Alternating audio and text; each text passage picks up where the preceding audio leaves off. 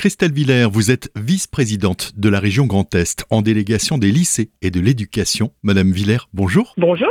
Depuis cette rentrée scolaire, la région Grand Est a voulu favoriser l'égalité sociale et géographique avec cette mesure forte, l'internat à 1 euro. Oui, tout à fait. On a voulu l'égalité euh, des chances en matière euh, d'éducation. C'est vraiment ce qui nous a euh, guidé le conseil régional en cette nouvelle année scolaire. Nous avons voulu l'internat à 1 euro pour que nos élèves puissent choisir leur orientation. Le but est vraiment de faciliter les mobilités et de ne pas avoir l'orientation qui est subie. Ainsi, nos, élèves peuvent faire le, choix vraiment qu'ils souhaitent de leur formation. Une mobilité facilitée et l'opportunité de choisir une formation en relation avec des métiers en tension. Nous savons qu'actuellement, nous avons beaucoup de métiers en tension. Les lycées professionnels sont ciblés. C'est vrai qu'avec ce choix de internat à 1 euro, c'était aussi l'idée que dans la ruralité, nos élèves puissent aller un peu plus loin et faire le choix de ces métiers qu'ils souhaitent, mais également des métiers en tension. Autre point que vous avez souhaité aborder, celui de l'aide à la cantine qui est renforcée. L'aide à la cantine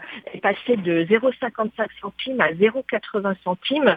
La région Grand Est accompagne la cantine à plus de 50% sur la totalité du coût du repas pour faire en sorte que nos lycéens puissent manger euh, une alimentation correcte et durable. Un ordinateur pour chaque lycéen, c'est plus de 64 000 ordinateurs distribués depuis la rentrée scolaire Oui, nous avons continué le lycée 4.0. Hein. Les ordinateurs, pour rappel, sont mis à disposition gratuitement à tous nos lycéens. C'est aussi euh, une aide pour le budget des familles. Comme vous l'avez dit, c'est 64 000 ordinateurs cette année. Et puis depuis 2017, c'est 385 000 ordinateurs qui ont été mis à disposition des élèves. Un chiffre clé plus de 1 milliard consacré à la jeunesse dans le budget 2023 de la région, dont plus de 700 millions pour les lycées. Pour vous, le lycée du futur doit être durable, sobre et économe? Alors le lycée du futur ne, part pas de rien, effectivement. Nous sommes déjà dans une démarche, mais cette année, nous avons souhaité faire une année de consultation. Nous sommes partis sur quatre axes. C'est un lycée que nous voulons qui participe au bien-être des élèves et à celui de la communauté éducative. Un lycée qui prépare l'avenir. Un lycée entré sur son territoire. Un lycée acteur de la transition écologique, puisque c'est aussi une de nos grandes thématiques. Donc tout cette année, nous allons avoir une consultation, que ce soit avec les élèves, avec les professeurs, avec euh, nos agents qui travaillent dans les lycées, pour voir comment euh, ils voient le lycée du futur, comment ils voient le, demain pour travailler dans ces lycées. En conclusion, au sujet de ce slogan Un avenir sans frein, le Grand Est, bâtisseur de destin, vous en dites quoi? Nous sommes là pour l'avenir